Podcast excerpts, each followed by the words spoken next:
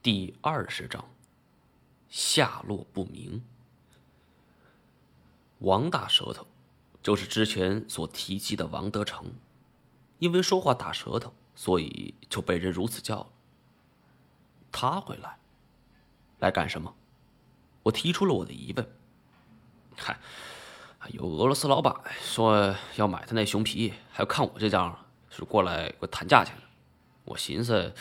这挂呀是挂，没啥用，卖了得了。我本想问清楚当年捕熊的经过，但是童话生却不当回事轻轻一笔略过了，就连人员伤亡什么的，他也没说。我们回到客厅之后，童话生问我此行的目的。童爷，这次兄弟是无事不登三宝殿，我要找两个人，据说就在附近。说完，我描述了一番这两个人的特点：严显江有名字有模样，不在话下；假扮二表哥的人没有名字，但是身体残疾，症状明显，也比较容易。但是童话生却看着我，不为所动。我说完老半天，他还是没有反应。最后，我叹了一口气儿，好一番恭维：“童爷，你的本事……”比我厉害多了，兄弟能搞到的，估计你也不会稀罕，所以找了一件小玩意儿，算是兄弟不是。过两天就给您送来。什么呀？童话生伸手摸出一支雪茄点上，嗯，董其昌的山水。没等我说完呢，金锁抢先道：“哦。”童话生面色如常。估计以他的知识储备，不知道董其昌是谁。但既然是我拿来的，应该不是次品。他终于露出了一点笑容。我也很惊讶，那幅山水画乃是金锁的镇店之宝。做生意讲究是货卖十家，更何况是送呢？一向抠门的金锁，怎么会如此大方呢？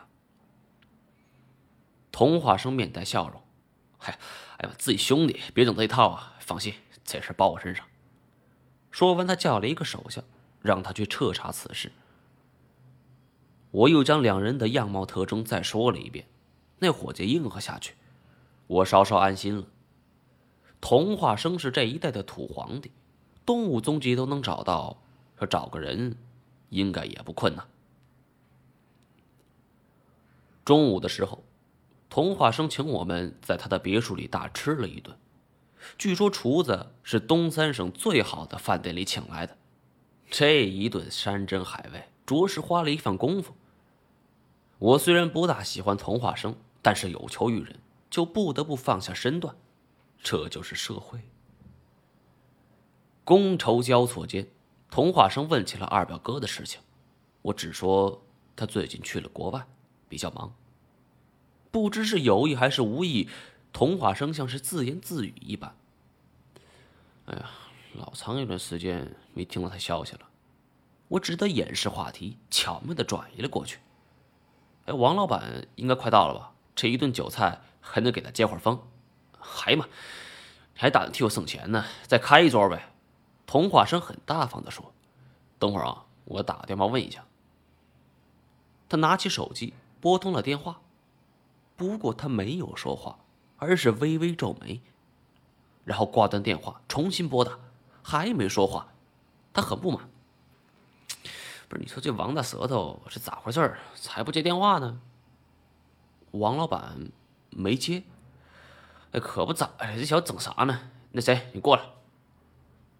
他冲门口招招手。又过来一个年轻人，童话生对他道。哎，去那高速路口瞅瞅，王老板应该快到了。那人答应了一声，出去了。我们接下来就只能等着消息了。本来我打算回去的，该办的事情已经办妥了，就等着信儿了。可金锁想要看看这熊皮的价格，我说了一个价格，他觉得虚高，非要见识一下童话生与王德成是怎么谈判的，我只好留了下来。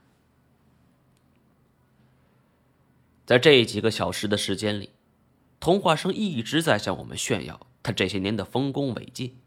而且带我们去了他所谓的收藏室。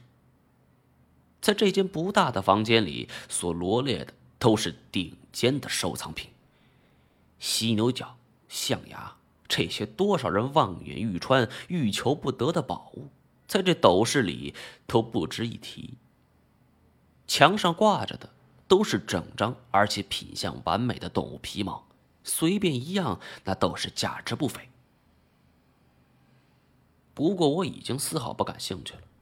时间一长，童华生见我懒得应对，他也说的口干舌燥，干脆我们就回到客厅。喝茶聊天了。就在此时，一阵急促的铃声响起。童华生拿起手机笑了笑：“哎，这王大舌头，我非得骂他一顿。”他按下接听键后，还没来得及说话呢，就听一个破锣嗓子在那边叫喊：“童爷，出事了！咋？慢慢说。王老板，王老板让人让熊给叼走了。”那边伙计都快哭了，我心头一凛。太监、金锁两人同时望着我，童话生也是历经了大风大浪之人，一听此话，二话不说，拿起外套就往外走。我们急忙追了上去。